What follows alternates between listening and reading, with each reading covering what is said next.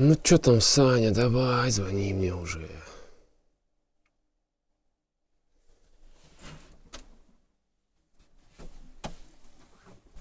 Mm-hmm.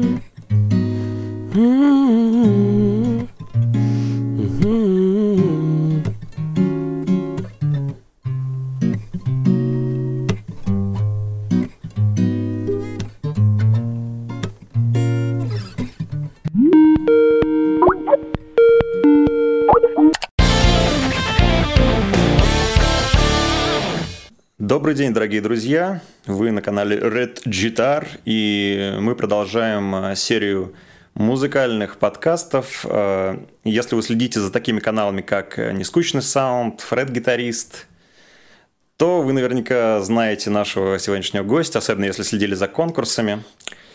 Итак, сегодня у нас в гостях э, повелитель э, гитарных рифов и соляков, а также действующий гитарист э, Басты Андрей Кустарев. Андрюха, привет. Всем привет, здорово, Сань. Здорово, Сань. Так, ну, Я тебе уже говорю, что ты красавчик, но ты красавчик. А, Все равно тебе повторюсь еще. Респект тоже тебе. Итак, давай начнем по классике со знакомства э, для слушателей, зрителей. Расскажи про свой творческий путь. Вот то, что было до Басты, вот какие ты этапы преодолел, и вот как все твое музыкальное гитарное развитие проистекало? Я начал гитару увлекаться как вообще в принципе? А, однажды, а, я не буду называть этого имени этого человека, он пришел к нам домой, а, парнишка там один знакомый, а так как у меня отец играет на гитаре, ну, всю жизнь, он, у него там музыкальная школа по баяну, мама вообще мне как бы с музыкальным образованием и вдобавок еще преподаватель, младших классов, и музыку преподавала, и общая образовательную программу 1.4. А, у меня дома всегда была музыка, ну, всегда была музыка, а, и живая, и неживая, и по всегда, когда приходили гости, там какие-то компании, а, ты уже ложишься спать и слышишь, как там бурная компания, они поют песни классные и так далее. Поэтому у меня музыка была всегда дома. У меня стояла, у меня до сих пор стоит у мамки дома этот пианино, «Заря» называется. Вот. Но я никогда не проявлял интереса вообще, в принципе, к, к, к ну, ну да, музыка, ну прикольно, танцевал я всегда там, у нас всегда играла типа Queen, Джексон, Абба, вот это вот все, все э, хиты и весь мейнстрим ну, на, тот, на, тот, на тот. Крутой музон. Да, да, да, то есть, ну, как бы вообще блага, я благодарен своим родителям за то, что они привили мне вот это вот э, чувство к фирмовой музыке, ощущение вот этой фирмовой музыки, потому что многие мои друзья, я не хочу никоим образом э, кого-то принижать, э, потому что все субъективно, да, кому-то нравится то, кому-то нравится это, но э, когда мне было, я был уже в подростковом возрасте, когда все слушали там Арию, все слушали там Киш, всякий русский рок, э, я честно признаюсь, я никогда не понимал этого. Ну, то есть думаю, ребят, зачем слушать как бы Арию э, с Кишом, когда есть э, такие шедевры, как там, Queen, Deep Purple, там, Назарит и так далее. Э, ну, это подростковое мышление, да, типа, как бы, я такой максималист, вы все говно, вот, а я, типа, крутую а музыку у, слушаю. А у противоположного фланга, наверное, было наоборот, типа, какой Назарит, да.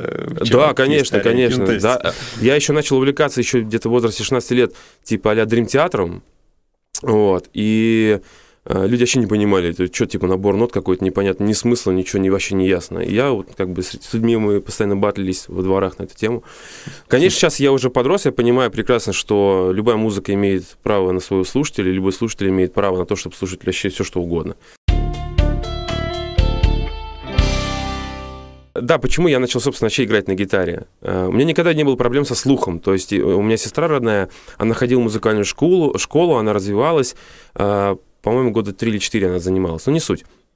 И э, ей приходилось э, слух нарабатывать, ну, тренировать. А я как-то один раз что-то она меня попросила, ну, типа вот, я вот там, типа, учусь, а ты попробуй спой, типа, такую-то мелодию. И я как-то, знаешь, вообще на изи просто взял и повторил. Она такая, в смысле? Я такой, что? А я вообще не понимаю, в чем фишка. Она говорит, в смысле? Ну-ка иди сюда. Подходим к мамке, говорю, мам, ну зацени-ка. И я начинаю петь то же самое. Она говорит, о, Андрюш, у тебя слух есть. Это было, кстати, уже в таком возрасте, типа, а там, знаешь, там, 7 лет, 8. И я такой, ну что, кайф, как бы. И я такой, у меня слух есть. И во двор там выходим, пацаны, а вы знаете, что у меня, во-первых, слух есть, а у тебя есть слух, типа того? Ну вот, и понеслась такая история. И все, и потом что-то как-то лет до 13 я еще не, не испытывал никакого интереса к тому, что вот родители там играли песню. Ну, я слушал как-то, мне даже порой это надоедало. А потом как-то один парнишка к нам пришел домой, взял батину гитару и сыграл на ней кузнечика, и там какие-то пару аккордов.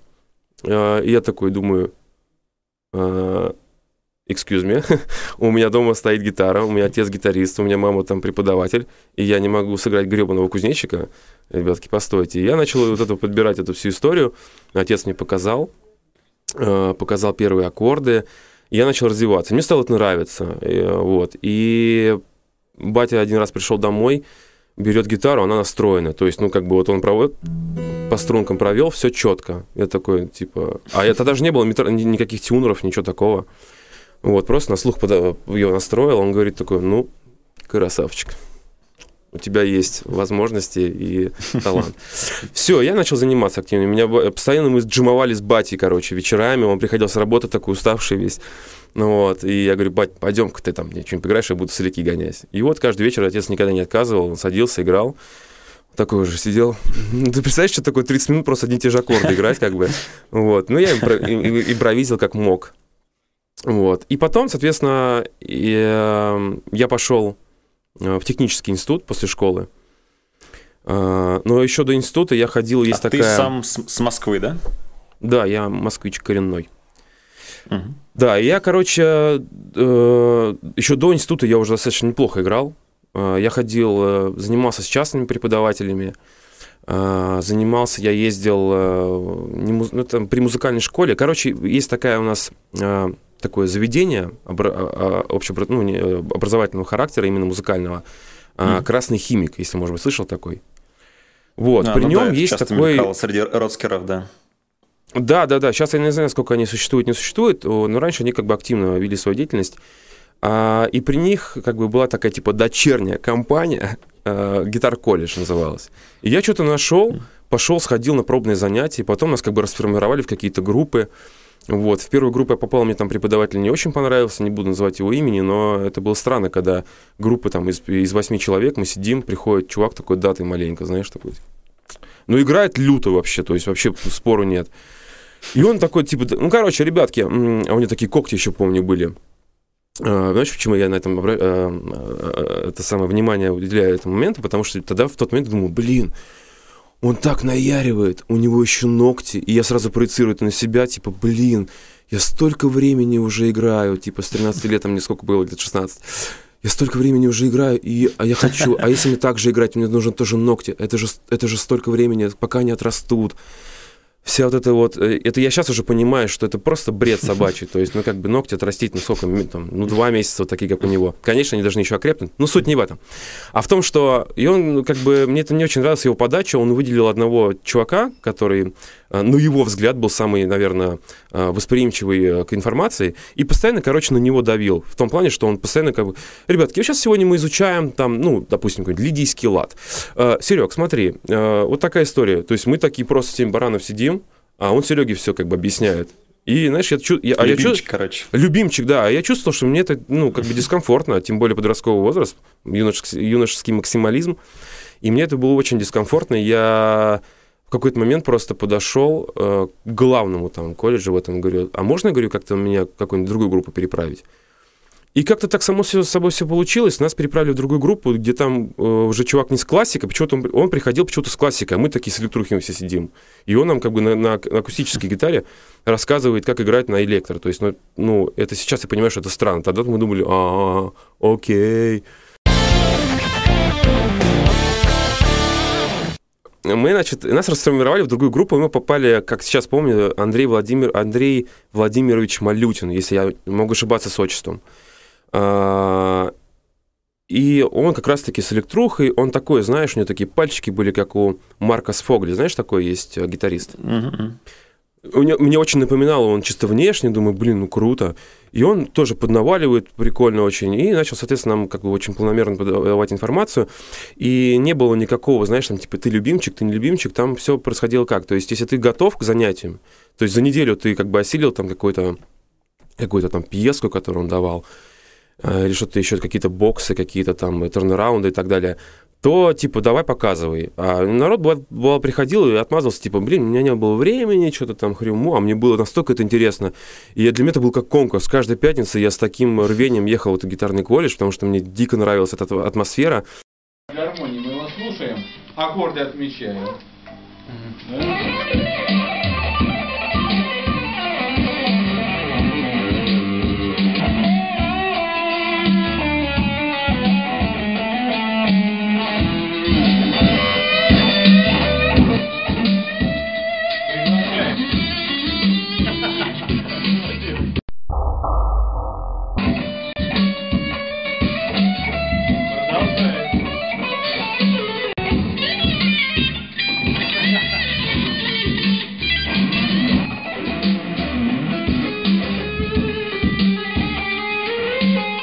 Там дичь вообще. То есть я тогда думал, что я просто стивай, а сейчас я смотрю, я, знаешь, просто ну, за, за себя начинаю краснеть, хотя понимаю прекрасно, что это просто путь, который, ну, который я прошел.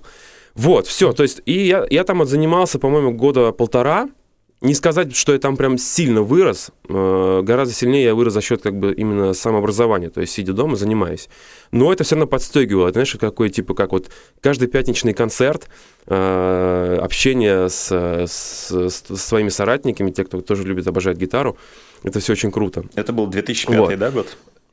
Где-то примерно. Это, подожди, сейчас я скажу. Это было ну, где-то в районе 2007 вот такой вот. Mm. Надо просто посчитать сейчас, грубо говоря, 11 лет. Э, да, может быть, 2005-2006, где-то такое, mm такой промежуток. Ну, то есть YouTube, вот. YouTube и, еще соответ... никакого не было, да? И... Э, как такового нет, не, не было mm такого, типа, знаешь, там, э, какой угол медиатора должен быть при стружке, там, и так, такого не было. Вот. И только, соответственно, это самое – смотря всякие, ну, тогда мы уже скачивали с всяких ФТПшек уже мастер-классы всякие и видеошколы. А, одна из моих самых любимых видеошкол – это школа рок-дисциплины Петручи, которая О, да. очень повлияла на меня. Это дичайшее просто. Я сидел тогда, я помню, с мамкой в деревне, мы жили, а, я просто вставал, у меня был распорядок дня, я вставал в 9 часов, э, значит, бегал, а, сидел на диетке, вот, и занимался часов по 7, по 8 вот по этой рок-дисциплин. А, мне очень нравилось. Вот, такая история. А, по большей части, наверное, вот на образовательных моментах все. То есть больше я особо никуда не ходил, только занимался дома, анализировал себя и, ну, относительно недавно, может быть, лет, э, года так 4 назад я брал пару уроков, а, купи, покупал курс у Павла Забуруева, мне mm-hmm. было интересно, что там происходит. Вот. Э, месяц прошел, я такой, окей, круто, можно, можно там, в принципе, заниматься. И я, в принципе, советую. Ну, единственное, что там недешево. Вот. Потом э, я у Сергея Головина брал один урок. Э, тоже мне, мне понравилось, как он подает информацию. И вот я был еще пару уроков брал у Фреда. По коллективам, то есть какой у тебя был там первый коллектив, не знаю, э, какой-нибудь такой гаражный? Ну, естественно, ты чё, первый мой коллектив, меня так позвали, а я тогда был такой, типа, весь на старте таком, все, готов уже был играть 16-ми там, э, в темпе 120, чуваки, давайте фигачить. Сколько лет и... тебе было? Э, это примерно то же время все, 2005-2006 год. Ну, то есть ты мне, вот начал было заниматься момент... в красной Слушай, химике, и вот как раз там какая-то компашка организовалась, и вы стали играть. Это, нет, это на районе у меня. У меня а. на районе есть ДК. Прям рядом с моим домом, буквально, mm. там, не знаю, три минуты ходьбы. Дом культуры. А, раньше он как, как бы был весь такой увядший, и на верхних этажах ребята там замутили свой бизнес, построили реп-базу, реп-комнаты, мы там репали. репали. И э, образовалась какая-то некая компания, ну, я одного человека знаю, он с другим познакомился, типа там на гитаре играет, на барабанах, и вот мы начали там потихонечку развиваться, э, тоже какой-то материал собирать. Тогда я впервые освоил Guitar Pro, вот, я считаю, что это гениальная просто программка, в которой можно целую композицию там написать. И мне казалось на тот момент, что типа я гораздо а, ну, спрогрессировал по отношению как бы к ним в отношении музыки. То есть я хотел играть такую, типа, я был под, под впечатлением Dream театра, мне хотелось играть сложное что-то там, э, с меняющимися размерами, акцентами и так далее. А они хотели такой, типа, панк, скапанк, такой, знаешь, панк-рок фигачить. Что, что я терпеть не мог вообще, в принципе, не переносил Но, в подростковом А возрасте. вы хотели играть прям свое сразу, да? То есть э, никаких каверов? Ну, нет, мы, конечно, по -по поигрывали всякие там и металлику, а, и, кстати, когда вот я учился в этом гитарном колледже, мы с ребятами там тоже сколотили группу, мы там играли, знаешь, такая есть группа Testament. Да, а, ну, там, да, да, да, да, и мы и металлику мы там играли, и нам, в принципе, нравилось. Но мне не нравилось только то, что почему-то Серега играл соляки, а я играл рифы, только я что хотел играть соло. Вот, и в итоге, по итогу мы тоже там все э, как бы разошлись потихоньку, помаленьку. Потом были какие-то проекты типа... А, тоже какие-то такие местечковые и недолгосрочные.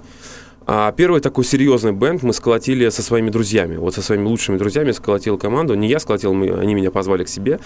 Вот. А, вот вокалист там и гитарист по совместительству Кирюха. А, на, на барабанах был его брат а, Артем. Не был, а он есть до сих пор. Вот. На басу был, соответственно, Олежек, мой друганчик. И на клавишах был э, э, Костян. Вот. И материал был весь Кирюхин. Изредка я там приносил, там есть даже, у нас даже есть альбом записанный. А как называлась Вот, группа? мы тоже давали... Группа называлась «Shake». Mm-hmm. Вот. Ее название этой группы придумал э, мой друг Кирюха. И он всегда говорил, мы станем великими, потому что у нас в команде два брата. Ну, ты же знаешь, что типа Ван Хален, ICDC, да, все это типа. Э, потому что мы идем по их стопам.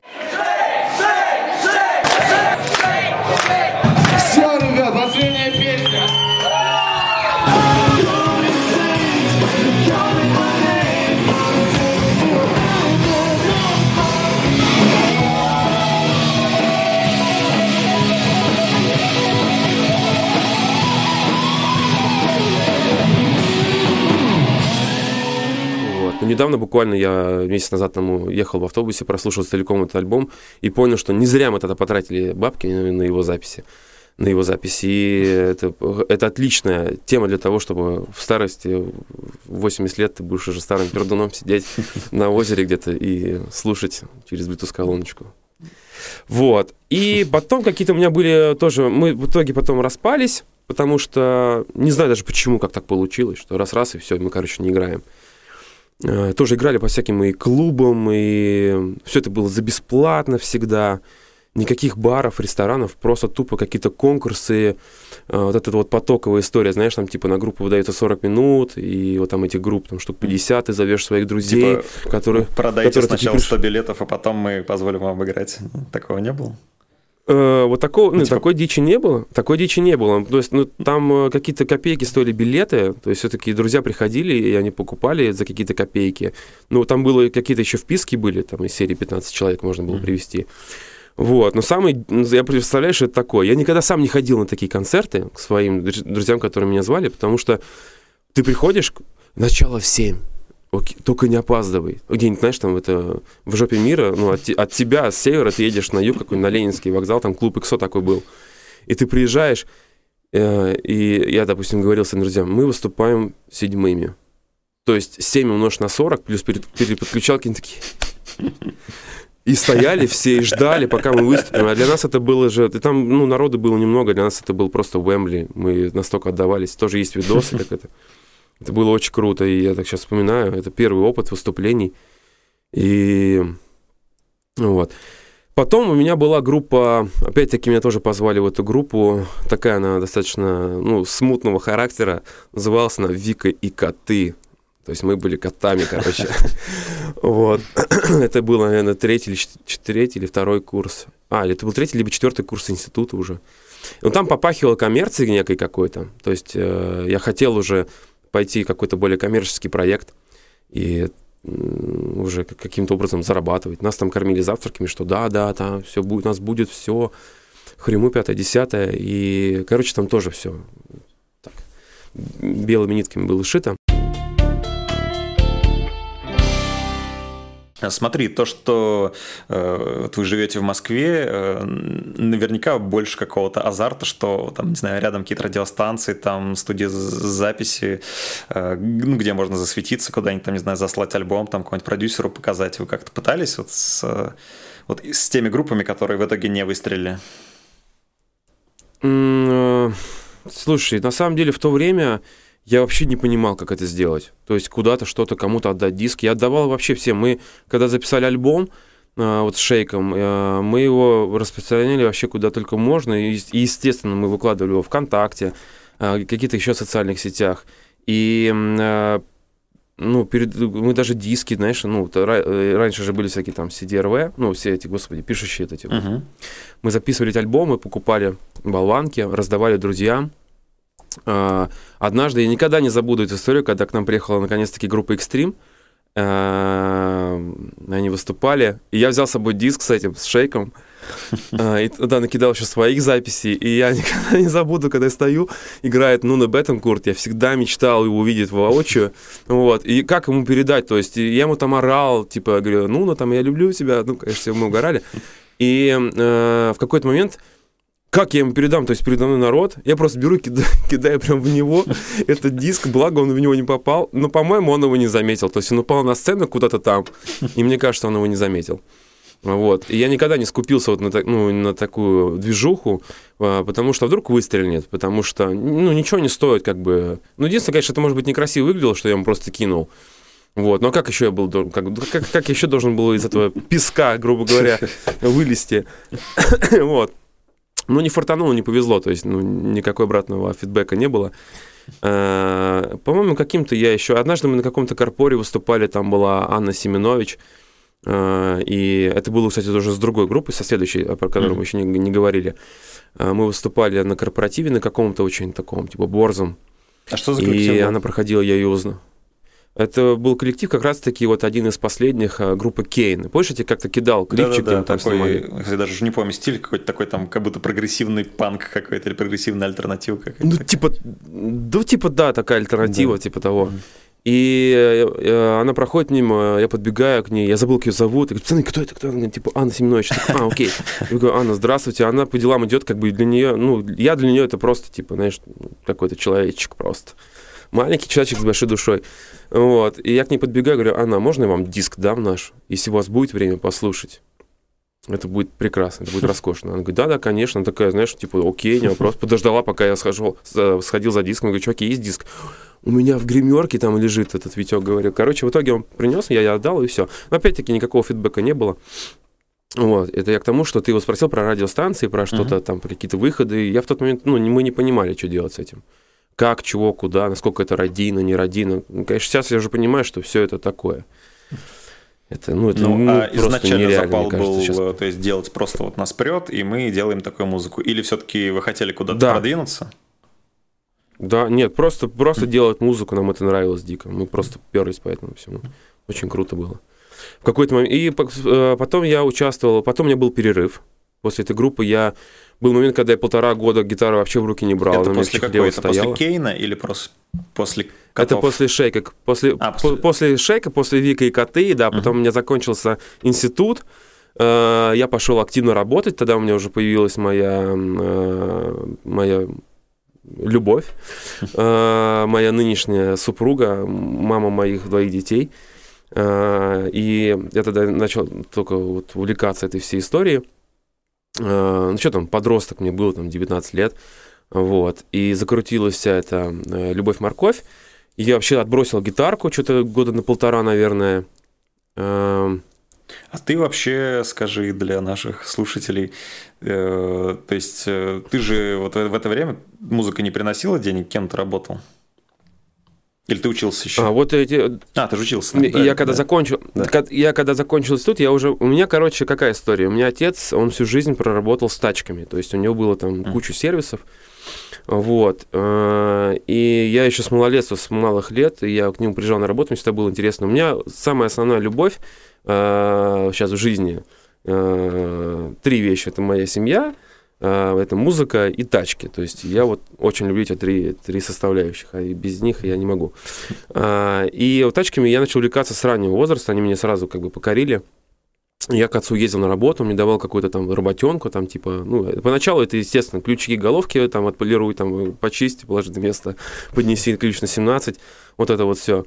А, я видел, он, так как он работал там в цеху огромном, там, где была гильотина, все можно было посмотреть, я, ну, для тех лет это круто. А, я очень увлекался этим. И а, потом я начал уже зарабатывать денежку, тачки полировал, Тогда их, тогда их еще можно было пригонять из Германии. Мы их э, полировали, потом мы, отец там их продавал. Вот. Э, я получал какие-то свои деньги. Небольшие, но я считал, что это уже мощно. То есть уже лет, не знаю, ну с 11-12 я уже пошел работать. Ого. Э, конечно, не так прям, типа, фиг, ну, прям фигачил целый день. Но уже какая-то копейка у меня была, я откладывал там на что-то. Потом, ну, потом спускал на всякую хрень, типа, на игры для для, для поездки и так далее. Вот. А, и э, единственный, говорю, э, а, потом какой-то был момент, когда я пошел работать в бар. Вот. В ресторанчик я устроился барменом, проработал там два года. Вот, или полтора, что ли. Вот был такой опыт у меня. Так, ну вот. смотри, чтобы Но... мы еще раз это структурировали. То есть э, сначала Давай. был красный химик, потом ты поступил э, в институт в технический, э, и у тебя пошли угу. коллективы сначала Шейк, потом Василиса и коты, правильно, да? И потом был... Ну, пускай так, да. Нет, не так. Василиса и собаки, короче, так, так назывался коллектив. Ты все перепутал, Саня.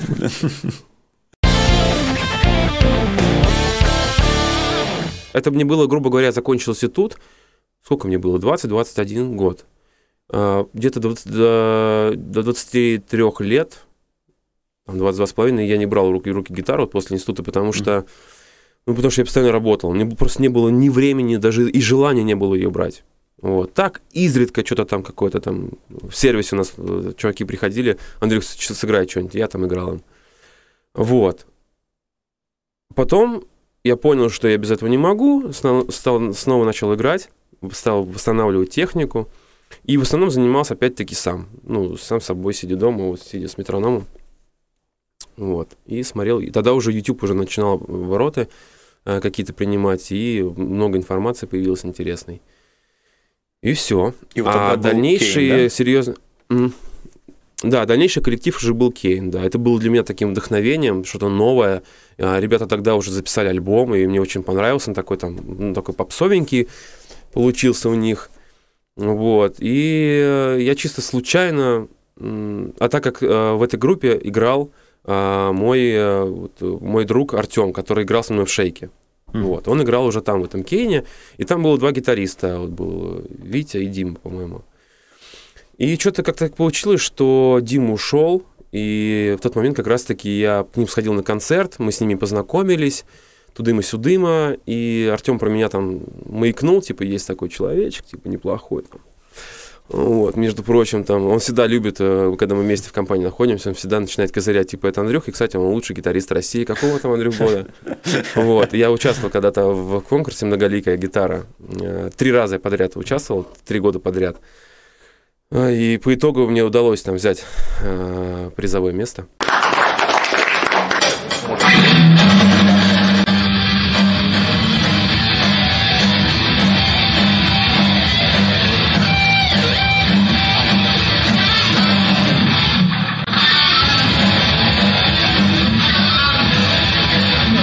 И он каждый раз это рассказывает, типа, ну, я говорю, Артем, харе, ну, неудобняк, знаешь, я вообще, ну, вообще дико не люблю хвалиться какими-то своими заслугами.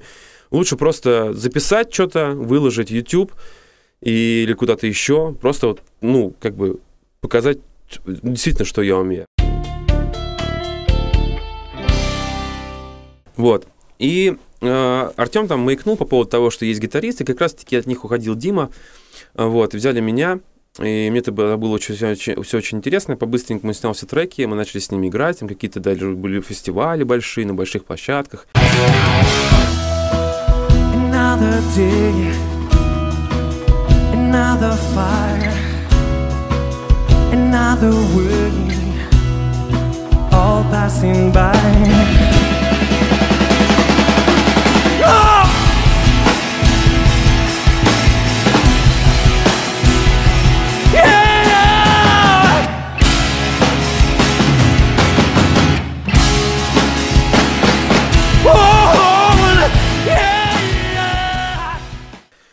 Вот, всё это было круто, и какие-то я там свои идеи привносил, мы записывали. Ну, творческая жизнь была очень насыщенная тоже. Мы там и клипы снимали. И вот если посмотреть, э, кому будет интересно, наберите Кейн Полюса. Вот я считаю, что это вот э, то, чем можно реально похвалиться э, на сегодняшний момент. Может быть, нет, а вот тогда да. Ну, хотя сейчас, в принципе, я тоже пересматриваю и могу сказать, что мы молодцы.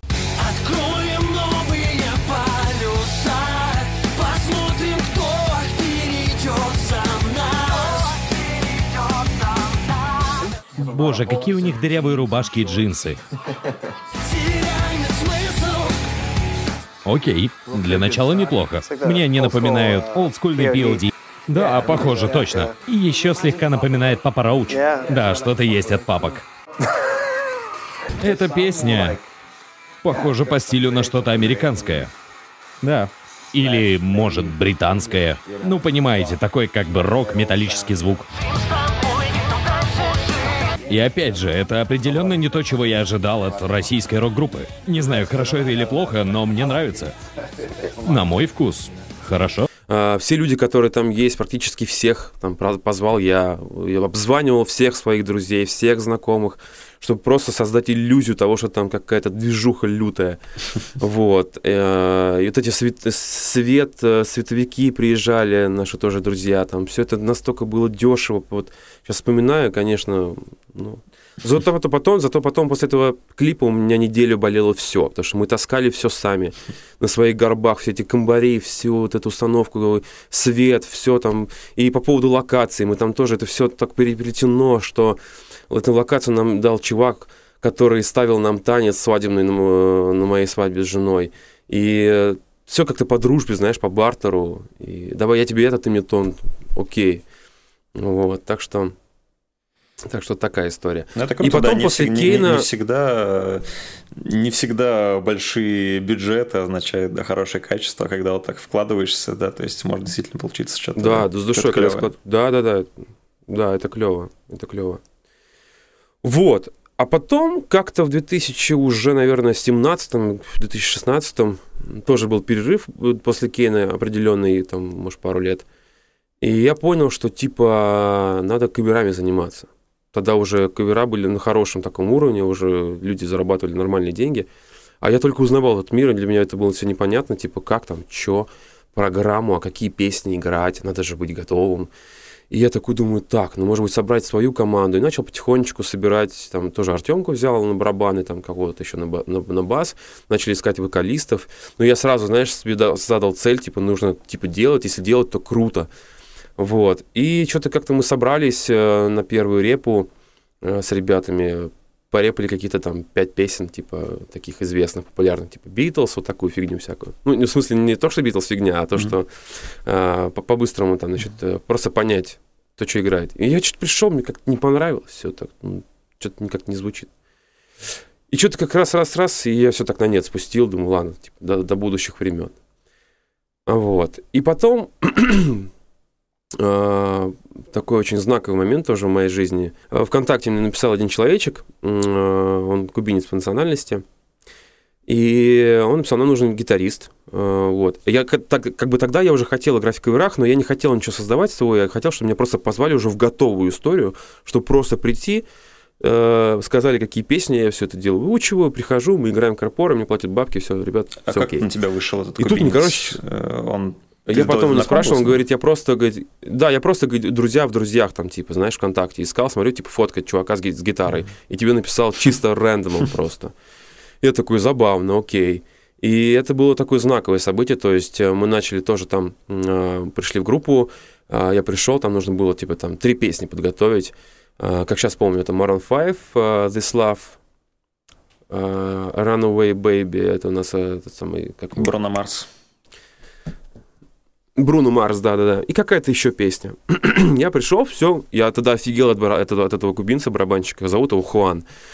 Вот, он там наваливал на репе просто, ну, как бы, для меня это было очень так впечатляюще. И для меня очень было впечатляюще то, что девочка на клавишах, э, мы до сих пор с ней общаемся, мы до сих пор с ней играем. Э, Зовут ее Женя Прохорова, она у меня в друзьях есть. Э, Лютая клавишница просто, я, я ее обожаю. А, И она тогда сыграла этот, э, этот эм, тембр звука, помнишь, э, у Бруно Марса татау, А, Там фанк. это, это была очень модная песня. И я смотрю, она тем же звуком играет, думаю, фирма, это фирма. Если она заморочилась над этим звуком, значит, она вообще фирмовая девчонка. И потом э, я уже э, в этом убедился в дальнейшем. Но потом так получилось, что э, мы не мог... у нас там пришла девочка на вокал, она была откровенно слабенькая. Ну, просто, ну, там, я такой, знаешь, думал, блин, сейчас все готово, якобы я пришел, все окей. Они, оказывается, только на старте. И вот эта девочка такая очень непонятная. То есть, ну, она для авторской истории окей, но не для каверов точно. А, И потом что-то как-то раз-раз, и в итоге пришла классная девчонка, Юлия Гарифулина, это вообще, ну, топчик. Как она к нам вышла, то есть не мы устроили какой-то лютый кастинг, к нам приходила куча всяких девчонок, мы их отслушивали, вот. И вот все-таки так получилось, что вроде как бы сформировалась некая команда, а работы нету. Вот. И там был определенный человечек, который отвечал как бы за этот процесс, ну, директор типа. Мгм. Вот, ну не было работы. И сама Юля, как бы, ребята, говорит, у меня есть там, типа, вот за пару заказиков, вы как, типа, как, как музыканты готовы? Мы такие, да. И тогда, в 2017 году или в 2016 году был первый мой корпоратив предновогодний, и мы играли для Аэрофлота. А, Прям в Шереметьево там есть такая огромная такая гостиница. Это был мой первый корпор, на котором я получил свои законные, законную пятнашку.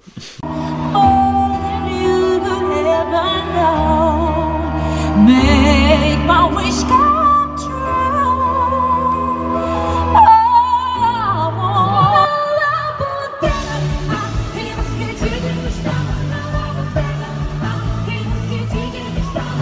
И тогда думал, блин, говорю, вот надо чем заниматься. Не в сервисе работать, э, ну, мы сейчас придем к этой еще истории, типа в каверах фигачить. И типа не просто гитаристом, а надо, короче, мутить свою команду все-таки.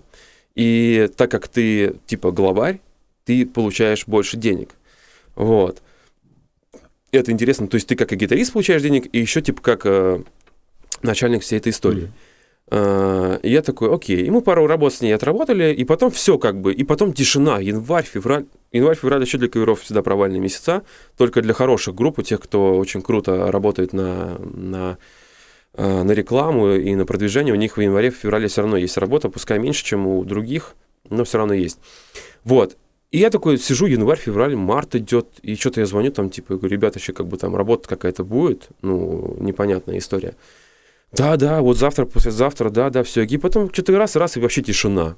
Я думаю, так, окей, ну раз тишина, надо, короче, мутить что-то свое. Я думаю, зачем мне искать музыкантов, когда они все уже здесь? Вот. Я обзваниваю всех, говорю, ребятки, э, говорю, я мучу свою группу, у меня есть бюджет на создание промо-ролика, э, опять-таки вспоминая свой опыт работы с Кейном, то есть я понимаю, что у меня вот свет есть, э, то, что там с оператором, с Лехой, просто мировой чувак. Леха, если ты смотришь этот видос, я тебе передаю пламенный привет. И твоим, вот, Леха Ефименков. Э, И, э, блин, сбился. И, короче, э, я набрал... группу, э, да. кру- Да, мутишь, мучу группу. У меня лютый барабанщик э, Хуан Кубинец. У меня э, лютая клавишница Женя, которая пам-парам, пам-парам. Ну, Конечно, помимо этого дофига чего другого еще играла. Вот. А, И лютый просто басист Даниэль. А, И такая команда создалась. А он, а он тоже, он афроамериканец, у Даниэль. Он из, вообще из Камеруна. Это в Африке есть такая локация. Вот. И он, конечно, просто, я, когда он пришел, они начали батлиться с барабанщиком. То есть, представляешь, кубинец, афроамериканец, и, э, и они начали что-то, э, у них какой-то батл, какой-то такой, знаешь, проскочила такая искра, и начали, типа, друг друга обманывать в акцентах. Я такой сижу, это очень круто. Я говорю, чуваки, я такой, я хочу, блядь, с вами играть. Потому что я всегда знал, что играть надо ну, с теми людьми в группе, которые круче тебя, потому что ты учишься у них. Э, филу, там, ритмике, ощущению ритма и так далее. И это очень круто. И я такой думаю, блин, все, вау, это мое. И когда я создавал свою группу, у меня даже не было сомнений. Я тут же им предложил, говорю, ребят, давайте, типа, будем создавать э, группу. Они, они такие, да, мы не против. А, и не было вокалистов. А терок Потому не, что Юлька не было с вашим директором, что вы как бы то же самое делаете, но под другим названием, Были. получается? Конечно, конечно. Через несколько, а, несколько ну, по, по, истечению некого времени, а, когда тот директор узнал, что типа я собираю команду, а, она увидела какие-то типа посты или что-то еще, какую-то, какая-то информация в итоге просочилась до нее. Она меня поставила в игнор, там, типа, Андрюша, так не делается, типа, ты... И я такой сижу, говорю, в смысле не делается? Я у кого-то что-то бизнес, что ли, украл. Я, а, ну, что я сделал неправильно? То есть, ну, это свободные музыканты со свободным мнением, со свобод... это свободные люди, которые принимают свои решения. Точно так же, э, я говорю, не вопрос, говорю, если ты до сих пор готов заниматься этой группой, вот эти музыканты, пожалуйста, дай, дай им работу, и они будут играть с тобой. Фишка в том, что если нет работы, нет музыкантов, потому что музыканты только там, где есть работа. И, соответственно, я говорю, я готов им дать работу. Если ты будешь давать работу, я готов даже по- поучаствовать во всем этом и тоже поиграть с, этой командой. Мне как бы, ну, деньги не лишние. Вот. Да-да, что-то хрему 5-10, но потом по итогу мы с ней как бы нормально, то есть, ну, нашли общий язык, все терки ушли как-то в сторону. Вот, я не чувствовал абсолютно никакой вины по поводу того, что я якобы у- как, увел там каких-то музыкантов, ну, не каких-то, а хороших музыкантов. Не было такого абсолютно. Так и получается, И- вот коллектив, этот, который ты собрал, это Get Groove Band, да? Да, который Get Groove. Ну, в итоге- да, без бенда. Мы решили, э, типа, не делать такую присказку, типа, бенд. Потому что тогда уже все были, типа, бенд. а, там. А, Вот. И все, и мы такие, окей, есть, э, есть очень крутая э, ритм-секция, э, есть очень крутая клавишница, есть я, э, и все, надо, короче, искать вокалистов крутых. И на это я потратил, блин, полгода. Я в контакт просто вот так вот э, из корня просто, знаешь, вот так вот продрал его весь. Я искал, у меня было там я писал всем вокалисткам, которые считаю нужным, там ковырялся по фильтрам, типа э, института там э, музыкальный э, самый эстрадно-джазовый на Ордынке, э, типа кто выпускался, смотрю на фотки. Совет всем музыкантам, которые хотят найти себе работу, э, ставьте на аватарку фотку со своим инструментом, на то, чем вы играете. Тогда у вас будет, ну, по крайней мере, вероятность того, что вы найдете работу гораздо выше, если вы просто, или нежели чем вы просто поставите фотку, где вы на пляже. И получается, ты через контакт нашел, то есть вот ваших э, парня и девушку, да, вокалистов новых? Да, я э, долго-долго искал, у меня была там своя табличка, а, многих... Я на- нашел порядка, наверное, 60 вокалисток а, и около того же вокалистов. Я их отслушивал тупо в инете. Если нравилось, я их записывал, писал им, типа, о том, что мы готовая команда, у нас есть уже там, типа, условно, работа, мы готовы, типа, работать, нам нужен вот хороший вокалист. А, Я устроил кастинг, мы пришли на репетицию, У меня было по хронометражу, все было четко расписано, кто когда что поет, а, кто когда во сколько приходит, чтобы не занимать ни чужое не наше время. А, Мы как определенный репертуар выбирали. У меня на самом деле на тот момент был очень таким показательным репертуаром, типа на лабутенах, тогда это было модно. Особенно, когда это была очень модная песня, и когда вот это вот сам припев «На лабутенах, на...» Типа там ядреная Вот. нота такая прям, да, которая... Да, ядреная нота, для меня это даже, ну, для меня это было показательно. То есть, если, если там девчонка это берет, значит, окей. Ну, конечно, этим не ограничивается мое понимание в вокале, как бы, ну, тогда для меня это было важно. Потому что, допустим, бывало, приходила девочка, неплохо так и выглядит, и поет, и вроде двигается, но как только что-нибудь такое порать надо, она все. У нее не хватает мощи в голосе. А на каверах бывает такое, что ты приходишь в такую усрань, там где-нибудь какой-нибудь клуб очень такой непонятный, и э, там нужно реально прям моч- мочить. Ну, Кстати, И да, если вот, ты будешь э, у меня тоже примерно похожая история. Вот играл в коллективе, тоже играли кавера, ну вот все, все, что, вот все, что ты перечисляешь, вот все тоже играли и мы. И Ага, ага. тоже у нас вот была девочка, которая пела Прям вот она все по ноткам, все клево, там она и многоголосие может строить, то есть очень, ну, короче, понимает, то, что поет, но прям у нее такой тихенький голос, знаешь, как типа какая-нибудь дайда вот такого вот формата. Ну, по- Ну по- да, по- по- шептун, шептуны такие, шеп- да. Вот. И, то есть, вроде все клево, даже там еще одна девочка у меня в паре была, но, короче, заказчики прям вот как-то, то есть, они даже, ну, не могли там сформулировать, типа, что не так, ну, типа, блин, ребят, что-то, короче, это не качает, короче, что-то как-то непонятно там. Вот. А вот потом была девушка, которая, возможно, не столько как бы понимала там музыкальной теории, там вообще, в принципе, в постановке вокала, но она была, короче, такая прям э, очень, очень энергичная и в плане поведения, в плане э, вокала. То есть, и тогда вот, типа, да, наоборот, типа, блин, Подача ребята, была, да, да, типа, ребята, все клево. Вот, поэтому, да, э, от Да, фронтмена это- очень это- много зависит. Это здорово. Конечно, конечно. Ну, на самом деле, в каверах э, э, самый главный человек — это, как ни крути, это фронтмен или фронтменша. А, Потому что музыканты, они могут меняться. А, Конечно, есть исключения. Допустим, вот взять а, вот этого бас- ну, басиста моего товарища Даниэля. Но он, он настолько яркий тип, что его трудно не заметить. Во-первых, он, а, он черный, поэтому он уже выделяется.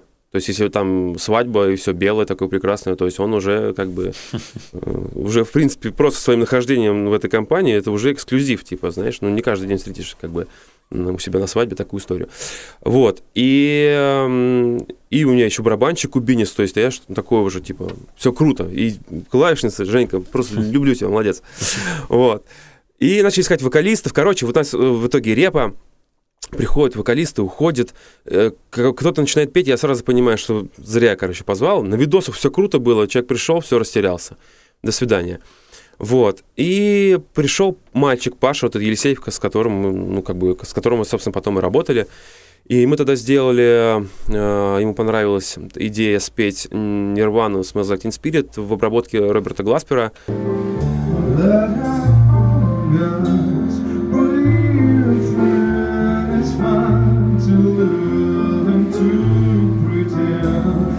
is our mercy.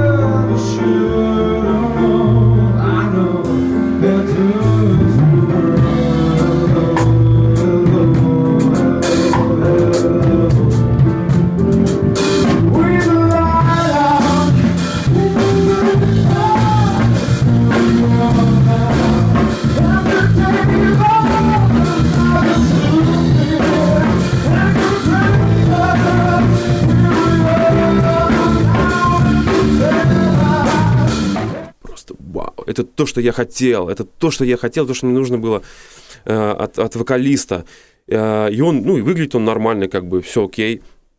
Э, и после него был еще один чувак, э, как сейчас помню, зовут его Дан Розин. Э, если погуглишь, э, этот Дан Розин, он э, на Бродвее сейчас поет, по-моему, если не ошибаюсь, но он участвовал в, в, теле- в телепроекте, э, в каком-то телевидении, там, где, помнишь, сидел Киркоров, Нюша и вот этот чувак, который батлился с... эм, на Гнойный. этом батле. Да, Гнойный сидел. Вот в этом проекте он участвовал, по-моему, если не ошибаюсь. Ну, это что-то с НТВ, Я тогда еще думаю- если э, не. По-моему, СТС, СТС, А, на СТС это да, было. такое, да. Да, да, да, да, да. И я такой, типа, мы когда смотрим по телеку, я же не говорю, он говорю, «Ну, на репетиции на кастинге был, я его не взял. А вот чувачок вы- выиграл проект. Вот, а он такой, типа, знаешь, он такой, у него слащавая такая внешность, ну, в хорошем смысле слова. И, и поет, и, кстати, он классно пел. Но после Паши, когда, знаешь, когда просто такая шквал, буря э, эмоций внутри тебя, и после этого как бы уже даже было сложно оценить. Я слышу, что круто Дан поет, очень круто, очень фирмово так. Э, ну, очень классно он пел. Он и любил, и джазок он мог попеть, э, ребята там что-то сразу наиграли, и, и не джазок, ну, короче, не суть. И потом было много таких историй, когда некоторые вокалистки, которых я не брал, потом оказывались там с артистами играют, там, знаешь, там на бэках поют. Я говорю, а я вот этот девчоночку не взял. Excuse me. Вот. И это самое. И в итоге все. Паша есть, нужна была вокалистка. Одну девочку нашли, вторую. И я понимаю, что Паша настолько крут, что теперь нужно найти девчонка, которая, ну, как минимум, хотя бы рядом с ним бы стояла, ну, либо там чуть или выше. Вот. И я опять давай, короче, в контакт залез. Я опять его начи- начал э, э, обыскивать, фильтровать, там что-то еще, но что-то не выходило. И потом что-то я плюнул и позвонил своей подруге, э, Кате Фроловой. Кать, привет, если ты смотришь это видео. Э, подписывайся на канал э, Санька, и будет счастье. Э, Значит, и Катюха, я говорю, позвонил, говорю, Катюх, а у нас не такая тема, еще э, со времен подросткового возраста мы вместе участвовали в одном вокально-хореографическом, вокально-хореографическом ансамбле «Северная мозаика». Э, Это очень большой тоже этап моей жизни, но я не- сейчас не буду вдаваться в подробности. И у нас никогда ничего не получалось вместе сделать, потому что то у нее планы, то у меня планы, как будто вот сам дьявол, короче, нас все время, знаешь, так вот. Типа, да все, завтра, типа, делаем трек. А, Завтра выступаем вместе, там, все, отрепетировали, потом раз что-то, допустим, не получается у того или другого. И я ей звоню, говорю, Кать, давай к нам в группу. Я говорю, ты классно поешь, я хочу, чтобы ты пела в нашей группе. Она говорит, слушай, я не могу, я сейчас уезжаю там на ПМЖ, а, вообще на другой континент, вообще ни- никак. Но я могу тебе порекомендовать одну девочку. Зовут ее Олеся Полищук. Скину сейчас тебе ее, типа, там, видосы, может, что-то у вас растется. И я смотрю этот видос первый раз, когда я, я думаю, блин, круто, вообще мощь, вообще, ну, то, что я хотел. Скидываю своей Женьке клавишнице, она говорит, да, слушай, прикольно. Я ей звоню, говорю, Олеся, привет, мне у тебя порекомендовала там Катя, говорю, мы собираем группу. Вот. Она еще совсем молоденькая, что-то 20 лет, что ли, было на тот момент, или 19, что ли, совсем такая еще зеленая девчонка. Вот, э, и она в каверах до этого никогда не работала. И мы устраиваем просто тестовую репу. Я просто с гитарой прихожу, Паша и Олеся.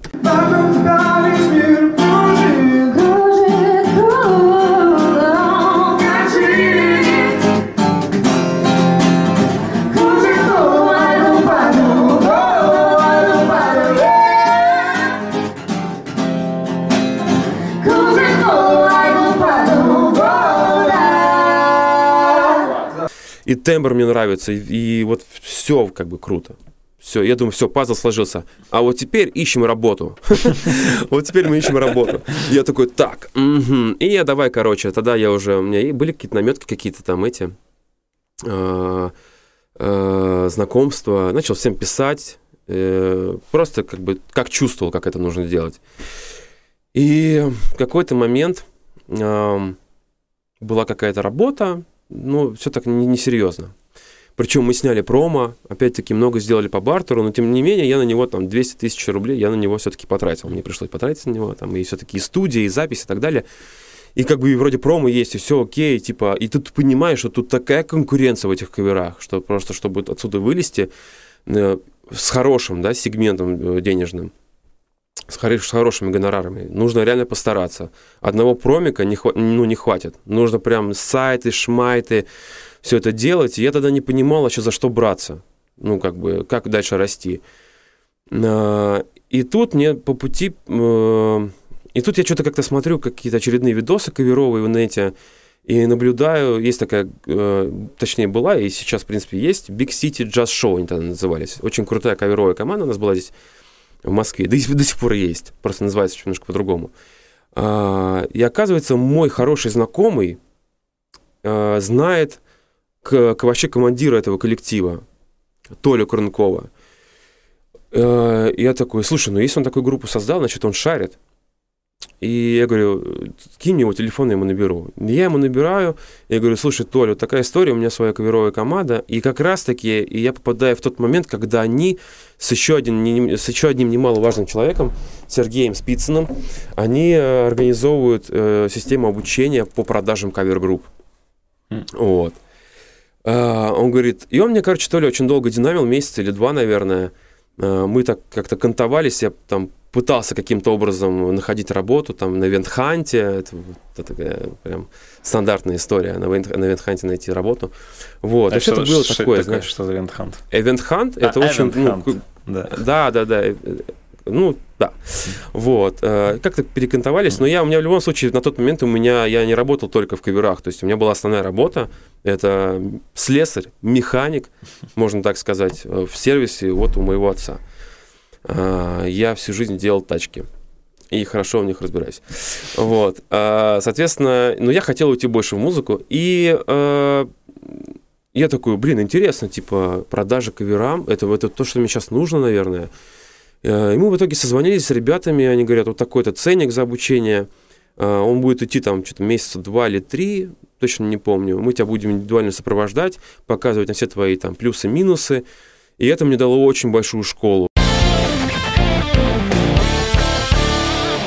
Слушай, ну а вот, э, вот эти курсы, знаешь, типа а-ля, а-ля бизнес-тренинги, там, как продавать э, больше и так далее, то есть это не там, инфо-цыганство, то есть когда тебе просто впаривают за деньги то, что как бы может работать, а может и нет. То есть нет, это действительно тебе принесло пользу какую-то? Да, да, да, безусловно, это принесло мне огромнейшую пользу. Э, Это в определенной степени расширило вообще мой потенциал. Я всегда, ну, как бы я... Мы приступили к таким вещам, как звонки, холодные звонки. Те, кто в ну, продажах имеет э, какой-то опыт, они знают, что это такое. Что такое звонить просто на холодную. Э, человек тебя не знает, и ты ему начинаешь продавать что-то. Вот. И э, меня ребята планомерно обучали всему этому, как звонить, какие там эмоциональные захваты применять, э, как удерживать внимание, э, всякие утеплялки, там очень много сленга прикольного. Короче, звоним Олесе, свадебный организатор, свое агентство. Алло, Алло, Олеся? да. Мы в прямом эфире хотим сделать для вас сюрприз. Готовы? В каком эфире? В прямом?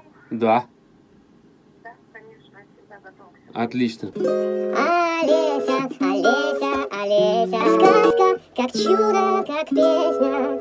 Олеся, доброго дня. Меня зовут Андрей, кавер-группа Get Groove. Я знаю, что у вас классное агентство свадебное. Я хочу с вами дружить, хочу с вами сотрудничать. Знаю ваш нестандартный подход, поэтому нестандартно к вам и захожу. Как сделать первые шаги навстречу, поработать с вами? Вот, давайте 10 лучше 11 вы мне наберите, и мы с вами, договоримся. Можете скинуть в WhatsApp всю информацию по группе, я, по крайней мере, закреплю и буду видеть ваше письмо. Согласен, так и сделаем. Хорошо. Вот, промо и э, стоимость. Хорошо. Олеся, я надеюсь, что вам поднял настроение хоть чуть-чуть. Спасибо большое. Спасибо, Андрей. Спасибо вам, спасибо вам. Соответственно, работы стало больше, какие-то заказы появились. Одни заказчики нас заказывали три года подряд. Мы три года подряд э, играли у них Новый год.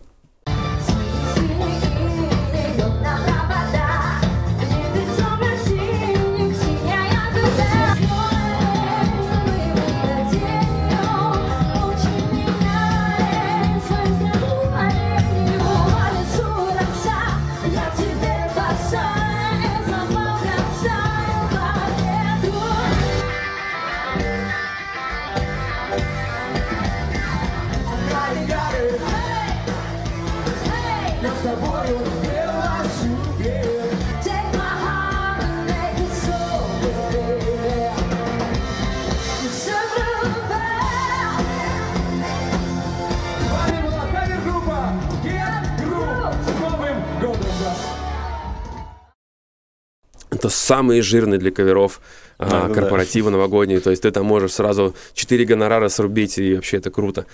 Вот. А, Но как только я, соответственно, мы с ними играли, играли, играли, а, в какие-то периоды у меня не получалось найти э, работу, потому что, ну, потому что было впадлу, было лень, и работа в сервисе тоже, она, конечно, отнимала очень много времени.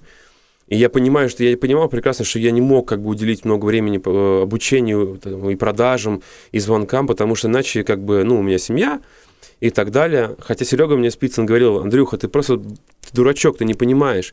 Как только ты начнешь продавать, тебе этот сервис нахрен не нужен будет, понимаешь? Ты вообще забудешь про сервис, и ты будешь зарабатывать там в два-три раза больше, чем ты зарабатываешь здесь в месяц э, в сервисе, нежели в каверах. И, ну, это мозг не готов воспринимать такую информацию сразу. Ты думаешь такой, да как такое может быть? Ты что там, какие звонки, какие продажи? А это все работает реально. Надо просто в какой-то момент взять, отс- отсечь все и реально фигарить только вот в каком-то векторе, направлении. Так, смотри, про Басту мы поговорим чуть попозже, а сейчас расскажи про твои работы на конкурсах. То есть начнем, наверное, с Фред-гитариста, там, где ты занял два раза подряд первое место, вот, ну и на нескучном саунде тоже. Вот, э, расскажи вообще, как ты узнал о конкурсах, э, следил ли ты до этого за каналами, как вообще все это происходило и какая у тебя мотивация была при этом? Ну, э, познакомился я с творчеством Юрия Шильникова в инете, как обычно, в Ютубе там подборку очередную гитарную обнаружил, э, начал смотреть. Мне понравилась очень сильно подача информации. Э, Он очень круто отличался от остальных своих собратьев, не собратьев по цеху. А, Именно подача информации мне очень порадовала, я очень сильно угорал, особенно тот видос, где он разносит типа трех гитаристов, э, где он там на фоне пляжа. До сих пор помню эту фразу, типа, там, там просто, там, да, да, там просто танкер с говном, там цистерны. Короче, это было культово, я прям, вот с того момента я прям реально угорнул с него и начал прям за ним наблюдать, что там за видосы и так далее. И э, со временем он вот выложил э, информацию о конкурсе грядущем, и я такой смекнул, типа, сейчас мое время. Надо что-нибудь сделать, а там посмотрим. Займу, не займу, вообще оценим ситуацию. И э, записал рифачок. Мне показался он весьма таким сальным, жирным. Потом я, правда, его, конечно, перес... когда я его сейчас пересматриваю, все равно я слышу, что там есть э, э, по таймингу некоторые проблемки. Вот. И... Но, тем не менее, получилось одолеть всех. Ну и безоговорочный победитель это Андрей Кустарев.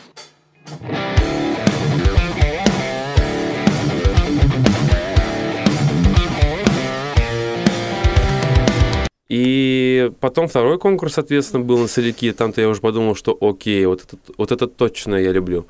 Вот. И, ну, надо сделать, не просто показать, типа, технику, там, типа, как быстро бегают пальцы и так далее, а вот именно какую-то идею. Какие-то классные аккорды с настройками, там, э, использовать на- ну, в базе этого. И не просто там взять бокс пентатоники и навалить там просто что, все, всего того, что ты только умеешь. Ну, Это неинтересно просто, это уже вот здесь сидит. А какую-то мелодику классную. И получилось. Я тоже, конечно, я следил, я так это маленько переживал, думаю, так, ну, э, со шлейфом прошедшего конкурса обосраться нельзя.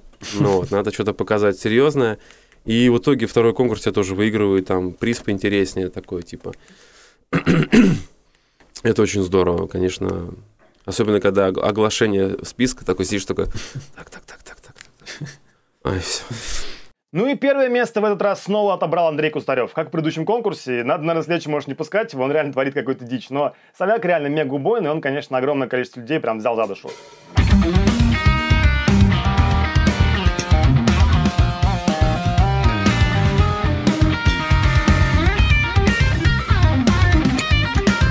И Я после двух конкурсов, что-то мы с ним э, ляся, лясом трясем, э, поболтали. Я говорю, ты на машине ездишь? Он говорит, да. Я говорю, ну если что, хочешь, приезжай ко мне в сервис, я тебе тачку сделаю. Ну там, если какие-то проблемы возникнут, ну обращайся, не вопрос. Там масло, ТО, там сход развал, любые такие операции. Он говорит, да ладно. И он ко мне приехал, он ко мне пару раз приезжал. И там маслишко мы меняли, и там проблемки всякие решали. И, кстати, в жизни Юра э, очень скромный тип. Вот я видел его воочию, мы с ним общались, он просто... Ну, я поначалу даже думал, что это типа двойник его. Вот. Как бы на экране он совершенно другой. Ну, знаешь, мне кажется, даже можно проследить эволюцию. Вот. То есть я не верю, что человек вот, ну, уже в сознательном возрасте прям может кардинально поменяться, а у Фреда видно было, что на первых видосах, типа, ну, сидит такой парень скромный, вот он там показывает. Вот, а дальше он просто понимает, типа, что заходит народу, какая подача заходит народу, там, в каком ключе надо Ну, себя подавать. И, и да, и вот у него, мне кажется, у него был какой-то момент перебор, когда он слишком стал агрессивный, потом он раз такой, сейчас не знаю, может, Бати стал там. Ну, откатился, это, да, нем- может, немножко помягче, чуть-чуть. да, и вот какую-то золотую середину нашел такой. Да, да, да, да, да. Но, понимаешь, это, мне кажется, блогерская история. Там надо очень внимательно следить за тем, э, как твоя аудитория на тебя реагирует. И э, на те моменты, которые приносят результат, на них нужно ставить акцент и их прокачивать. Слушай, вот еще немножко про конкурсы. Мог бы ты дать какие-то советы для слушателей, наших зрителей по поводу того, э, ну, типа, что вот ну, или для конкурса, или вообще, в принципе, когда вот ты хочешь сочинить вот прям, вот, не знаю, соляк или рефак, который прям вот зайдет э, определенной аудитории, Э, то есть на что в первую очередь следует обратить внимание, на что там, не знаю, в последнюю? Ты понимаешь, в чем штука? На самом деле, я сам не знаю. Потому что я всегда такие вещи делаю по ощущениям. То есть, и э, однажды мы были на мастер-классе у Стива Вая, ходили с другом, и он сказал такую тему классную, что зачастую он придумывает композиции, находясь э, в состоянии, когда он ложится спать, и у тебя потихонечку тело с мозгом отключается, и вот это вот состояние такое, как оно правильно называется, господи, меди- меди- медитативное такое состояние, э, когда мозг еще не уснул, но еще функционирует, э, но такой, типа, на двух полюсах. И действительно тогда приходит очень прикольные вещи, он говорит. То есть многие мелодии. Я, говорит, тут же, допустим, мне что-то пришло интересное, какой-нибудь рифачок в голову. э, Я тут же вставал с кровати, шел, записывал на гитаре это. И это реально Знаешь, работает. да, То есть я, типа состояние под потока, мне кажется, это называется, когда ты вот э, не, не- пытаешься, да, там вытащить что-то из струн, а просто вот где-то на своей волне крутишься, даже не обязательно перед сном, мне кажется, а просто там в душе можно мыться там вот, и просто хоп, в какой-то момент ты ловишь волну и понимаешь, что да-да-да, вот можно Слушай, у меня вот такое очень редко бывает. То есть, ну, настолько редко, что я даже не помню таких моментов, вот именно когда я нахожусь... Когда ты под влиянием чего-то находишься, допустим, ты писал весь день какую-нибудь аранжировку или какой-нибудь трек, или какой-нибудь риф, или какой-нибудь соло, что угодно. И ты такой, у тебя уже просто, знаешь, э, здесь кассета такая закрутилась, и ты ходишь такой, а может лучше вот так вот, да. Но фишка вот этого совета от Стива Вая, э, вот именно вот в момент, когда ты начинаешь засыпать, ты не придумываешь. У тебя такое ощущение, что ты как бы в мозг само все заливается. И это удивительно. То есть, ну, я себя постоянно это, ну, ловлю себя на мысли. Жалко, что у меня как бы дома нету возможности записать что-то.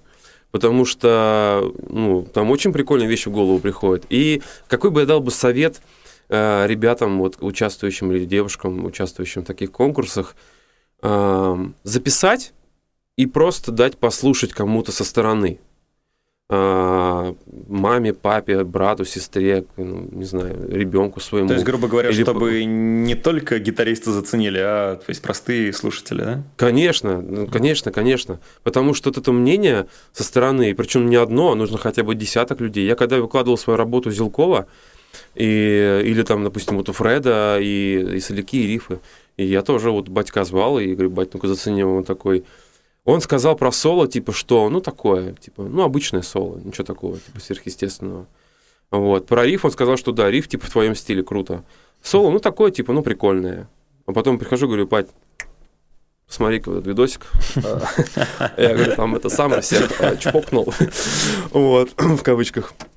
Вот. И э, да, надо, короче, давать слушать другим людям, если ты сам не можешь дать оценку трезвой э, ситуации. Лучше звать людей непредвзятых, которые послушают и скажут, и ты обязательно обрати на это внимание. У меня один из таких людей – это моя жена. Я ей, я ей это мой самый любимый человек э, в прямом смысле и в, в музыкальном плане. Я люблю ей показывать какие-то свои аранжировки. Я запишу соло тут же и прихожу домой и на колоночке ставлю, говорю, ну что, кайф? Она говорит, да, ну вот здесь, мне кажется, как-то ты переборщил, вот переборщил. Я начинаю спрашивать, а почему? И потом начинаю это все переваривать, и она очень ценные советы дает. Хотя она вообще не музыкант, но у нее есть слух, безусловно. Вот, она может как бы э, мне в этом плане очень помочь. Вот, вот с- такие основные советы, я думаю. Смотри, а, хотел такую вещь тебя спросить э, по поводу гитарного звука. А, Насколько я понимаю, вот мы с тобой вроде общались, э, ты говорил, что для Фреда ты записывал э, соло и рифы на Line 6. А Всё вот верно. у Зилкова ты уже использовал кемпер. Все верно. Вот, еще звучки ты говорил, поменял. Да, но если интересно, чисто гитарная история по поводу звучков. Я поменял, поставил звучки Фокин. А какой, какой, А, какой модели? Я не помню модель. Ну там типа и злые, написано. прям всякие типа гризли. Не, не злые, не злые. Я просто позвонил в- туда, в их компанию, и э, объяснил ситуацию, что чего я хочу, э, из чего сделана моя А, гитара. они меня типа спросили. тебя просто намотали, да? Да, они мне посоветовали. А, я какой-то глобальной разницы не почувствовал. А были, были, Да, были быть. родные? Кстати, да, давай скажем, что у тебя э, ги- гитара. Ну, расскажи про гитару Мюз- вообще. про свою. А, у меня была, э, у меня были родные звукосниматели Демарзио. Ну, я не помню их модели, все время, ну, для меня это какая-то информация такая, типа, Демарзио 482, год выпуска, ну, это, для меня это лишняя информация. Короче, и поменял я эти звучки, они были родные, и я поставил, думаю, да, поставлю фокиновские, просто интересно, потому что все там фигачат, вот Кучер себе поставил, он там постоянно с ними а, контактирует, и да еще много моих знакомых, кто уже поставил, и сам Фред тоже на Фокинах играет. Я почувствовал, что да, в, в атаке, в атаке стало, стало больше, как говорится, стружки. А, процентов на 15, наверное. Вот. В принципе, все. Особо ничего вот не изменилось. Не стало ни хуже и особо не лучше. Я не говорю о том, что типа там ни о чем звукосниматели. Но они, как, как, ну, по крайней мере, не хуже, чем Димарзио. Вот. И, ну, как бы говорю, глобальной разницы я не увидел.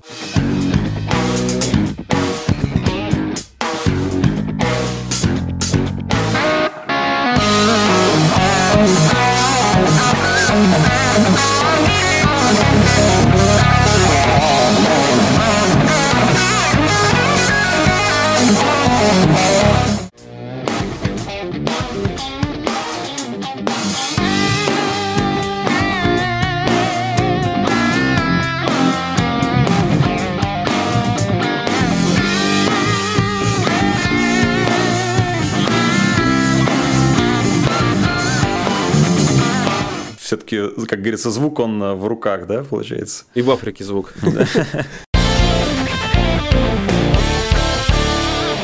Но смотри, на твой вкус, то есть ты вот уже спустя время можешь сравнить, э, насколько вообще, ну и в чем, если есть разница вот между Line 6, кемпер, ну и в принципе, то есть между там дорогим, более дешевым стафом и то есть там между аналогом цифры и так далее. Э, Я могу так тебе сказать. Я, к сожалению, к своему никогда не имел особого отношения трепетного к ламповому звуку, к педалям. Никогда их не покупал. Мне когда-то была там какая-то педалька Boss. Я всю жизнь играл на процессорах. Э, Zoom 707 у меня был, мне батя купил первый. Э, Культовая просто штука. А Потом у меня был какой-то э, тоже такой проц. Вот, потом у меня был Line 6 HD500X, и вот сейчас у меня кемпер. И между кемпером и Line 6 у меня еще был фрактал. И вот с ним связана очень такая непонятная история. А, но могу сказать, что Line 6 хороший проц. И те, кто хотят, хотят его купить, покупайте. Вот. А, Может быть, не для, не для большой сцены, допустим, там вот в конкурсах участвовать, что-то какие-то свои демки писать. У меня кучу демок, просто нереальное количество записанных на 6. Я сейчас слушаю, думаю, блин, что, круто, звук, вообще кайф. Вот. А, Тут такая история, что ты можешь хоть и на 6, хоть, хоть на кемпере нарулить себе или хороший звук, или говняцкий. Вот. Тут главное, ну, покумекать, посмотреть, какие ручки за что Слушай, отвечают. а кемпер он чисто, да, цифровой, никаких там аналоговых примочек в нем? не Нет, встроен? никаких там нет аналоговых э, вкраплений, есть только вот цифра. То есть у него, Мне получается, башка стоит, да, ну, условно, да, и ты MIDI-контроллер, да, используешь, чтобы переключать пресеты. Да, да, да, да, да, все верно. Бывает там бошки с усилком, ты можешь прям воткнуться в, этот, в, в кабинет и фигачить полноценно. Но он, он дороже стоит, и я не нашел этому, этой функции применения, потому что я ну, все время играю, если я прихожу на репу, я врубаюсь в return, Вот. э, Если я прихожу на концерт, я включаюсь в линию, в пульт и все, и все кайф. Слушай, а вот, э, ну это к слову вообще про вот это задротство с какими-то вот этим э, поиском теплой ламповой хрустящей середины и там заменой и 20 датчиков там в год. Вот я смотрел на фотки, у тебя, по-моему, гитара Music Man. Сколько это уже? Мне кажется, у тебя она уже лет 10, да? Наверное. То есть если- Нет. У меня эта гитара уже почти, почти 16 лет. 16 даже. Вот. И то есть, как бы, твой уровень рос, а ты все равно, ну, как бы считал, что эта гитара удовлетворяет, скажем, твоим потребностям. Вообще, э, расскажи про, да, вот про гитару, допустим, насколько важно там менять, не менять ее. И еще про цифру, мне интересно, э, мне кажется, что вот даже ну, все профи, кого я знаю, даже с серьезными артистами, которые выступают, они тоже играют вот с працами все. То есть я не знаю вот именно э, музыканта, который бы играл с каким-то вот, с, с московской звездой какой-нибудь, которого там, не знаю, был целый педалборд каких-нибудь там примочек. То есть все, мне кажется, Нет, почему есть? Есть такие? Нет, нет, нет, есть, конечно. ну, расскажи, играют да, в педалборд. скажи, вот, то есть, насколько процент велик тех или иных, и как ты сам вот относишься вообще к Ой, слушай, этому? мы не так часто выступаем э, сейчас э, в каких-то вот коллаборациях, типа сборных солянках, так называемых, там, где можно понаблюдать, кто на чем играет. Как правило, это ну, одна максимум там, там один-два артиста. Вот, поэтому тяжело оценить. Ну, вот последний раз мы какой-то корпоратив играли, а, там выступал Моргенштерн. И, ну ладно, это про него позже. Я могу только в двух словах сказать, что я считал, что это полное фуфло, но на концертах, сидя в гримерке, я понял, что чувак так раскачивает, просто там, ну, а-ля Limp Bizkit, но те, кто был на его концертах вживую, те понимают, о чем я говорю, там, ну, реальный кач. Но у него разве Очень круто. не этот, не флешка в ноутбуке? У него там У него, живая, ну, живая у- группа. У Басты тоже флешка в ноутбуке, но мы дополняем эту флешку типа живого. А, то есть Не, ну, ну вас слышно все, все инструменты, по крайней мере. У них есть- такая же история. Ну, я не, я не видел их лайвов а, обычных, то есть, э, ну, на, на корпоративе я слышал, что все очень добротно звучит. Да, там есть подложка, есть м, живой барабанщик, живая гитара, и звучит все очень кайфово. И, а, по-моему, у гитариста... А, у него тоже был какой-то проц. И, по-моему, Line 6. Ну, звучало круто, все прикольно. Слушай, ну, на самом деле, люди никогда не, ну, как бы, присутствующие в зале, только маленький процент людей скажет, типа, а я вот не слышу тут лампового звучания. Вот он играет через эту цифру сраную, знаешь.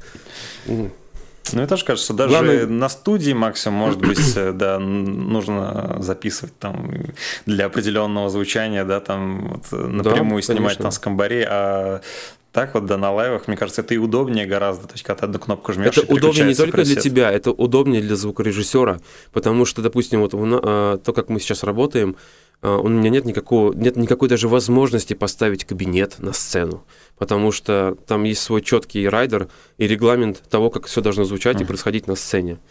Вот. Ну, даже, даже э, насколько я знаю, музыканты э, Лепса, вот как мы с ним пересекались, Досумов я наблюдал, что Или в том числе Мгм. Досумов, там еще есть Алексей, не помню его фамилию, и еще один гитарист. Там три гитариста, и все они играют, по-моему, через э, процы. В частности, Досумов играет, вот при мне он играл э, через фрактал, когда я видел, а так, по-моему, через кемпер играет. Смотри, ну давай э, к этому, ко вкусненькому перейдем, э, про то, как ты познакомился, да, как ты познакомился с Бастой, вообще, как на тебя вышли, или ты на кого-то вышел, ну и в целом, вот, э, чем ты там занимаешься, за что отвечаешь, вот какие твои там обязанности в коллективе. А, так получилось, что работая в сервисе, к нам приезжал один, и до сих пор приезжает, один очень хороший человечек. А, не буду называть имен на всякий случай. Вот. И он тоже музыкант. И он, причем музыкант очень-очень знаменитого артиста. А,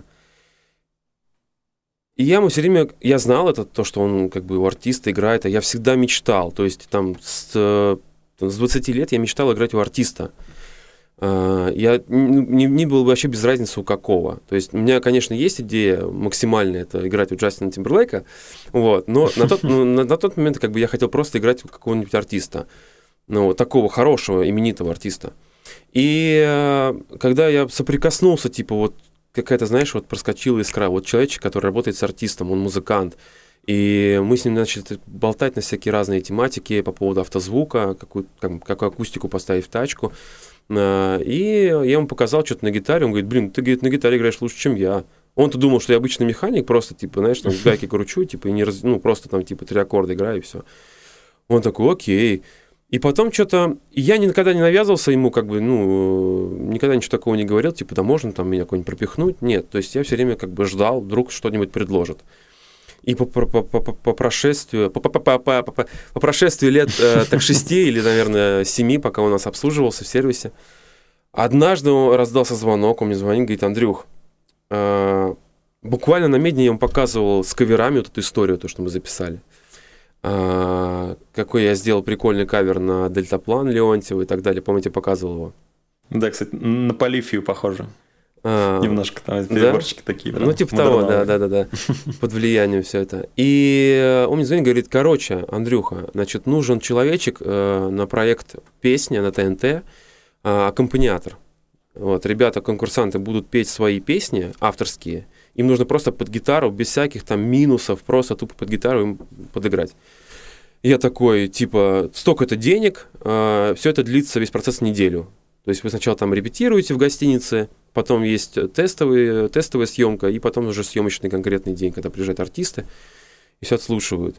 Я настолько опешил, то есть э, я только что там этот э, распредвал менял в моторе, понимаешь? А сейчас такой мне тут звоночек, я такой, ага. Говорю, дай мне 20 минут, я сейчас типа вопрос один улажу. Он такой, да-да, окей, хорошо. И я просто минут 10 такой сидел и думал, типа, э, первое, о чем я подумал сразу, если я соглашусь и поеду туда, э, что будет, если я обосрусь? В том смысле, что где-то лоханусь, где-то не сыграю не тот аккорд, забуду, переволнуюсь э, и так далее. И это первое, о чем я подумал. Потом я подумал, Андрюх, ну ты же хотел, как бы, ну надо двигаться дальше. То есть была не была. Я позвонил жене, э, говорю, Юлек, вот так и так, типа, предлагает такие условия. А, Она мне сказала, она мне не сказала, типа, соглашайся, быстрее, быстрее, бабки там, все такое. Нет. Она говорит, считай, как, ну, делай так, как считаешь нужным. Окей. Я позвонил, говорю, Илюха, все, типа, я готов.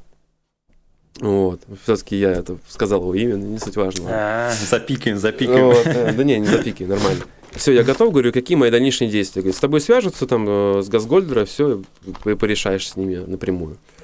Вот, со мной связались, соответственно, я приехал на проект, э, мне выслали материал, там 20 или 30 ну, конкурсантов было, просто видосики, как они поют под, э, под минус. Мне нужно было, соответственно, снять э, всю гармошку, под которой они там играют, как-то подредак- подредактировать, чтобы она была интересной, какой-то играбельной э, на гитаре. Не просто там типа, там у тебя ля минор, потом ре минор и, собственно, ми септ. Все. Нет, там так не прокатывал. Там нужно было что-то, где-то переборчик, где-то там что-то. И потом, как выяснилось, это сыграло очень хорошо, ну, положительную, положительный момент во всей этой истории. То, что я не просто там, типа, э, наколбасил, а что-то такое с умом подошел. И вот я приехал на Газгольдер, показываю видосы, как я записал, соответственно, все аранжировки. Они говорят такие, типа, слушай, ну ты, конечно, красавчик, что записал. То есть ну, они не ожидали, что я такой, типа, ответственный. Вот, мы в каких-то, каких-то песнях мы подредактировали некоторые моменты, которые, на их взгляд, э, показались ну, странными или что-то еще. Я такой, все, окей, чуваки, работаем. Потом понеслись, понеслись эти репетиции, вот, а, трехдневные, потом был съемочный день, и потом, соответственно, был уже, э, в смысле, был тестовый день, а потом был съемочный. И я волновался вообще на каждом, э, даже на обычном э, дне, когда все это про- был прогон. Я уже волновался. Я садился такой, у меня там пальчики потрясывались. Там, как бы. Ну, было некое волнение, потому что это телевизионный проект, это большая ответственность, это покажут по телеку. А, вот. И самое главное, о чем я волновался, а, если я где-то лоханусь в каком-то аккорде, и это собьет конкурсанта, и он потом не пройдет по этому поводу, и он расстроится, он будет меня в этом винить всю жизнь, что какая-то падла, короче, на гитаре там что-то не сбеликала, и я не смогла пройти из-за него. Я вот больше всего за это, ну, как бы боялся. Вот. А, но тогда я очень как бы мало спал, и как-то, знаешь, вот вроде волновался, а вроде как-то и вот пытался как-то вот с этой обстановкой как бы скреститься. все получилось. Единственная песня, в которой я лоханулся, а, не помню, как девочку зовут, она такая, по-моему, она э, такая казашка, по-моему. Вот. Она пела очень... Эта песня мне нравилась больше всех песен, которые там были. И я, сука, на ней лоханулся. В одном аккорде там я взял какой-то бас, и там такой тритон лютый, э, звучащий там две секунды. И... Ну, дальше все было окей. И она прошла. То есть за счет, она как бы е- ей гитара не нужна была, она с таким классным тембром, что она и так прошла. Ты сказал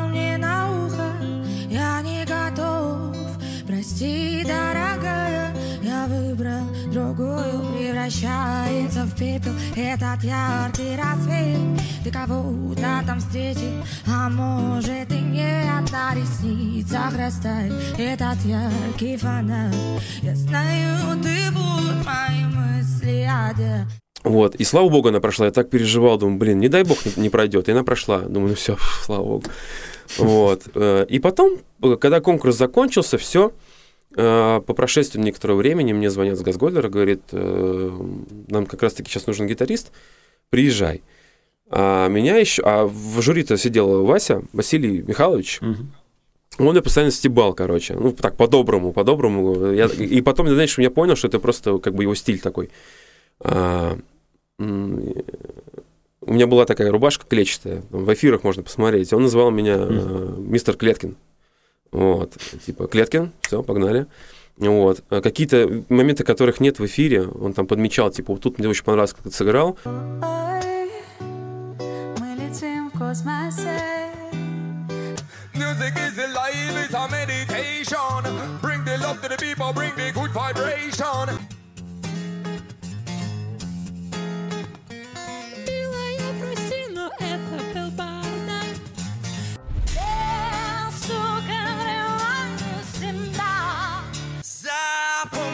Меня, когда-нибудь проснемся вместе. Мой так мой лучший друг Я все скручу, меня уже не перекрыть Просто не хочу скрываться А я поднял глаза в небо, туда, где я не был. Зачем, скажи мне, море боли? Оставьте все меня в покое. Здесь нефиг ловить Но но мы- мы, мы в собственном все классно, все здесь Только знаешь, ты больше друг мне, а не враг Спасибо. Вот. И какая-то вроде такая коммуникация у нас наладилась. Вот. И меня в итоге потом после конкурса позвали, после, господи, после этого ТНТшного проекта, позвонили, позвали, говорит, приезжайте, познакомимся. Вот.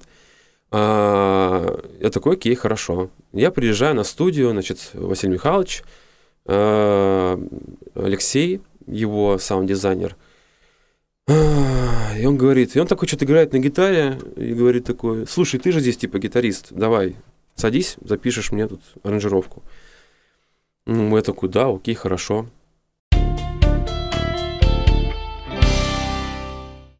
Э, После нашей первой встречи э, со мной потом связались там, его менеджеры и спросили, когда я могу с ними э, поехать, ну не в тур, а там были грядущие концерты. В 2019 году были три концерта грядущих, э, таких знаковых. Это Мегаспорт, его сольник, э, Дом музыки и Крокус.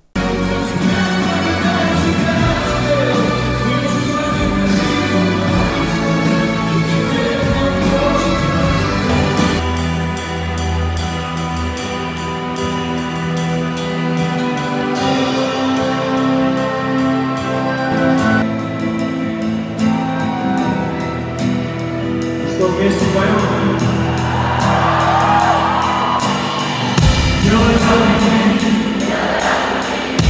Вот. И мне сказали, типа, что вот готовь э, партии, готовься к этим числам. Я понимал, что у меня впереди еще месяц целый.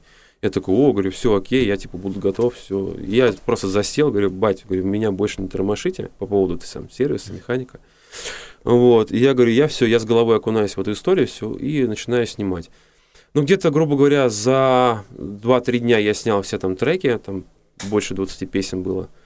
Все в цифровку себе, естественно, выписал, потому что я понимал, что я что-то забуду, лучше в цифровочке написать, какие-то моментики выделить, и потом уже все на пипитер поставил и играешь спокойно.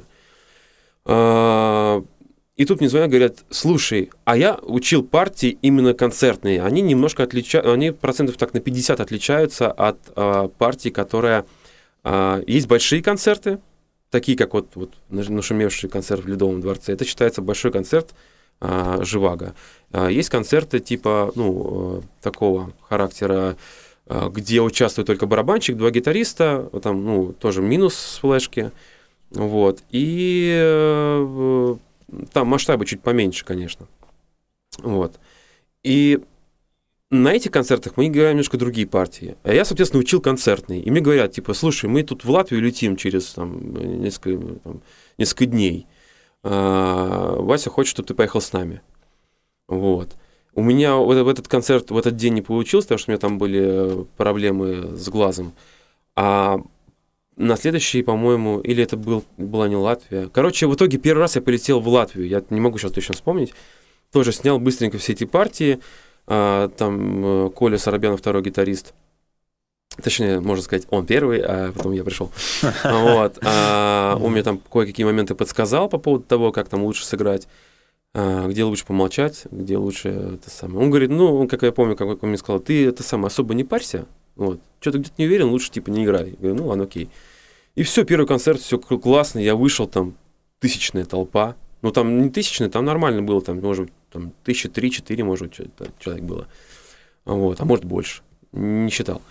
Я такой, думаю, блин, круто. Конечно, там я так немножко волновался, потому что первый концерт, ответственная вся история. Я еще с этим HD 500X, у меня тогда не, не было еще кемпера, я дико переживал, типа, получится. Я никогда э, не был там, за, в, в, там в Латвии.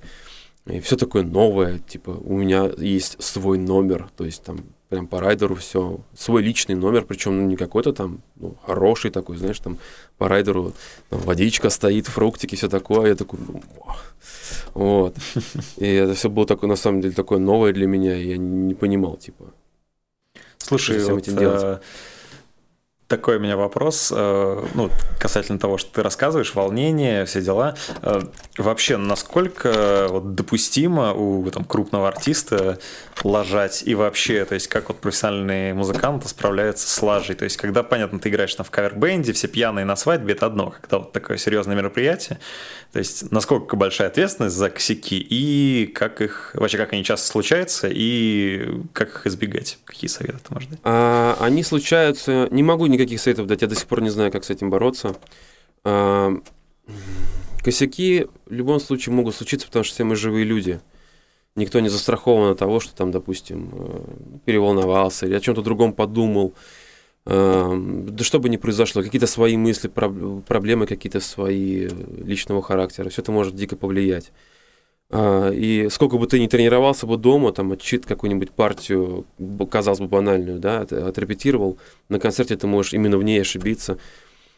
А, это опыт только. Я думаю, только опыт. И чем больше концертов ты отыграешь, тем лучше.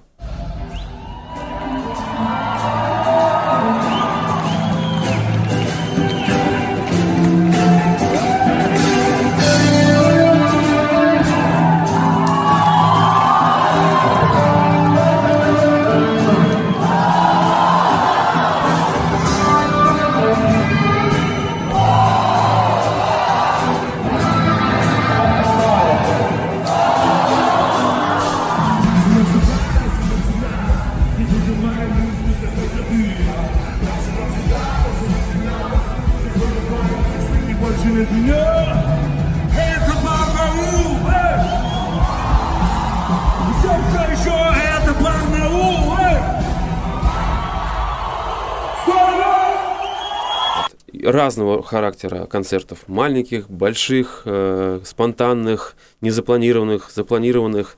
Э, чем больше, тем лучше. Это опыт, он решает. Потому что э, бывает такое, что вот казалось бы, да, там уже два года я с ним играю, вот в Ледовом выступали, все равно Я не могу, я не могу, э, я спрашиваю пару людей, типа, как перестать волноваться ну, многие, ну, на самом деле, даже известные артисты говорят, что мы все равно волнуемся. Типа, без волнения я не получаю кайфа, вот так они отвечают. Я обязательно должен... Если я не волнуюсь перед концертом, значит, концерт будет так себе.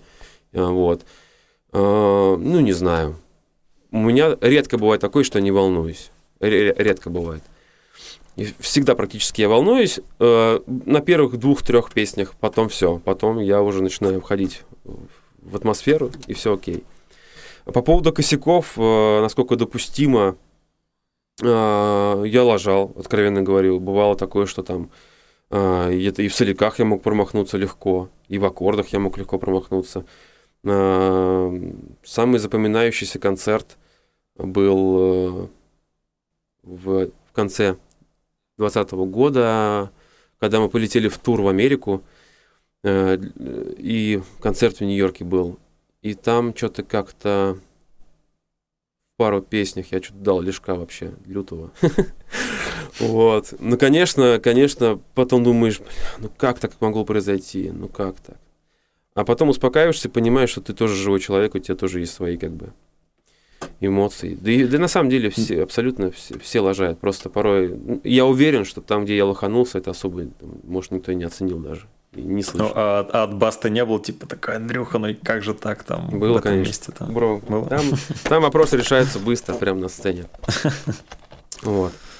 А, поэтому, ну, я как бы не держу на него зла за это. То есть, всякое бывает. И он в этой, во всем в этом, конечно, пилот самый главный. Дайте аплодисменты наш гитарист Андрюха.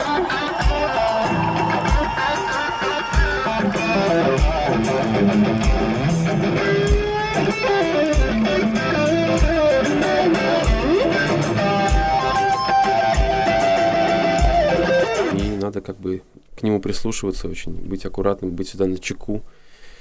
А, Вообще для меня, на самом деле, до того, как я с ним познакомился, и до того, как э, я стал подбирать его песни к первому концерту, а, о том вообще, как когда я о нем узнал, что есть такая возможность с ним играть, я как-то к нему относился так, знаешь, ну, типа, есть он и есть.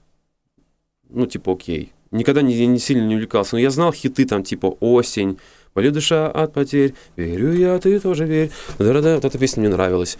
Но не более того. То есть я как не воспринимал серьезно и думаю, ну, как бы, да, ну, рэпчик там, рэпчик. А когда я стал подбирать его песни, слушать слова, которые он поет, мне же приходилось по несколько раз репетировать эту всю историю, я вслушивался. И для меня вообще 2019 год это открытие, то есть ну, вот, в лице Басты, потому что действительно этот, ну, это мировой артист, потому что столько, сколько он работает, ну, этому ну, очень много терпения нужно, очень много сил придавать, потому что вчера он выступал, э, вот тебе так охарактеризую его стиль э, работы. Мы были в туре в каком-то по России, и смена часовых поясов, ты устаешь, не высыпаешься. И уже под конец тура мы летим в очередной какой-то город, и я такой уже просто такой, «А-а-а», чуть-чуть сериальчик там загрузил и под него засыпаю, потом раз глаза открываю, смотрю, он сидит там на передних сиденьях с ноутом, в наушничках, и я смотрю, там у него, ну, Logic там или Cubase, не помню, что-то он пишет уже, понимаешь, какие-то биты там, просто Мгм. постоянно в работе, постоянно в музле, это, конечно, вот дико круто. Поэтому у него и хиты пишутся. Вот, поэтому даже альбом, если послушать, те, кто не слушал, э, обязательно рекомендую послушать. Э, Если не рэп вас цепанет, то аранжировки.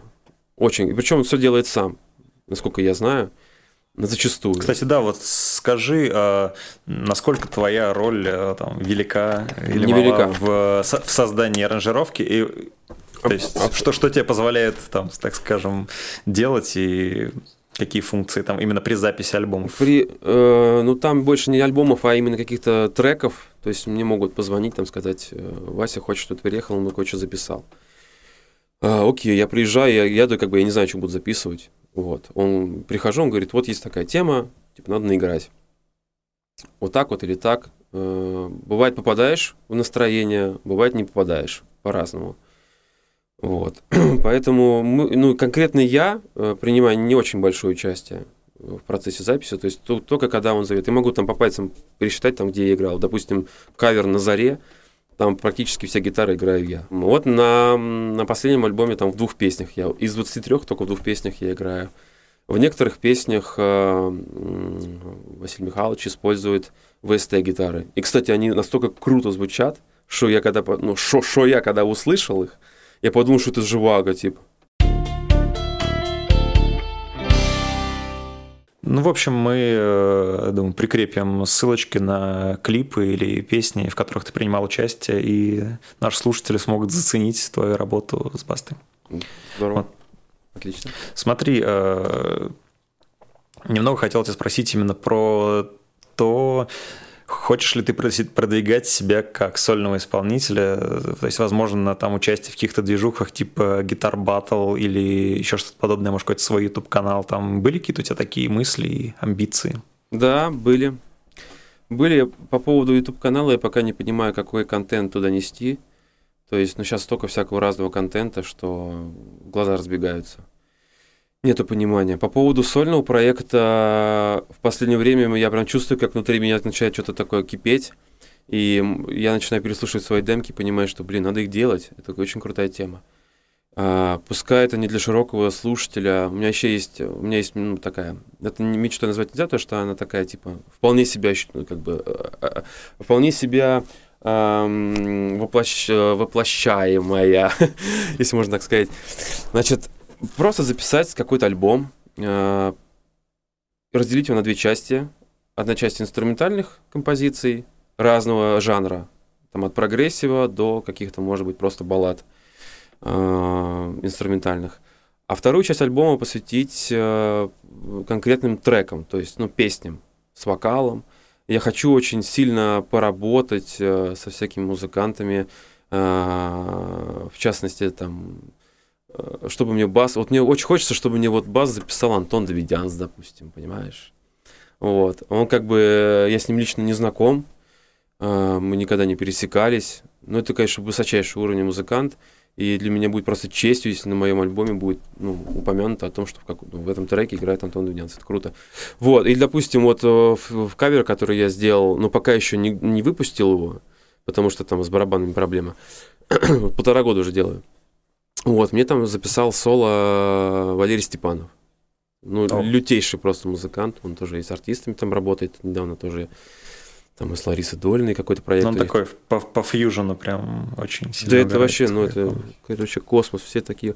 И вот мне хочется таких вот космических чуваков понабрать, а, и, и, и постараться сделать с ними какую-то вот какую-то совместную работу. Пускай даже это, это будет в любом случае, скорее всего, не бесплатно, то есть это будет в любом случае я буду платить за какие-то партии, Конечно, как сессионная работа. Да? Ну, типа, да, но сам факт того, что этот человек игра, будет играть там на моем каком-то альбоме, который, может, кому-то не понравится вовсе, но я повторюсь, 80 лет мне будет, я буду сидеть на озере, слушать через э, Bluetooth-колоночку эти записи и буду кайфовать. Буду рассказывать своим внукам о том, что а вот здесь вот Валера Степанов, а вот здесь вот Давидянц, а вот здесь вот, может быть, Досумов вместе со мной играет в интервалы, понимаешь? Что-нибудь типа того. Мне, мне это очень льстит, очень прикольно. Слушай, а, ну вот к вопросу о гитар-батле, не было у тебя желания написать чувакам, чтобы тоже так вот э, в этой движухе засветиться, вот и продвинул бы, да, вот свои, свое творчество таким да, образом? Да, я очень хочу. Э, очень хочу им написать, но сделаю это после того, как я закончу делать свои треки. Может быть, к тому моменту уже существование этого э, батла станет под вопросом. не знаю.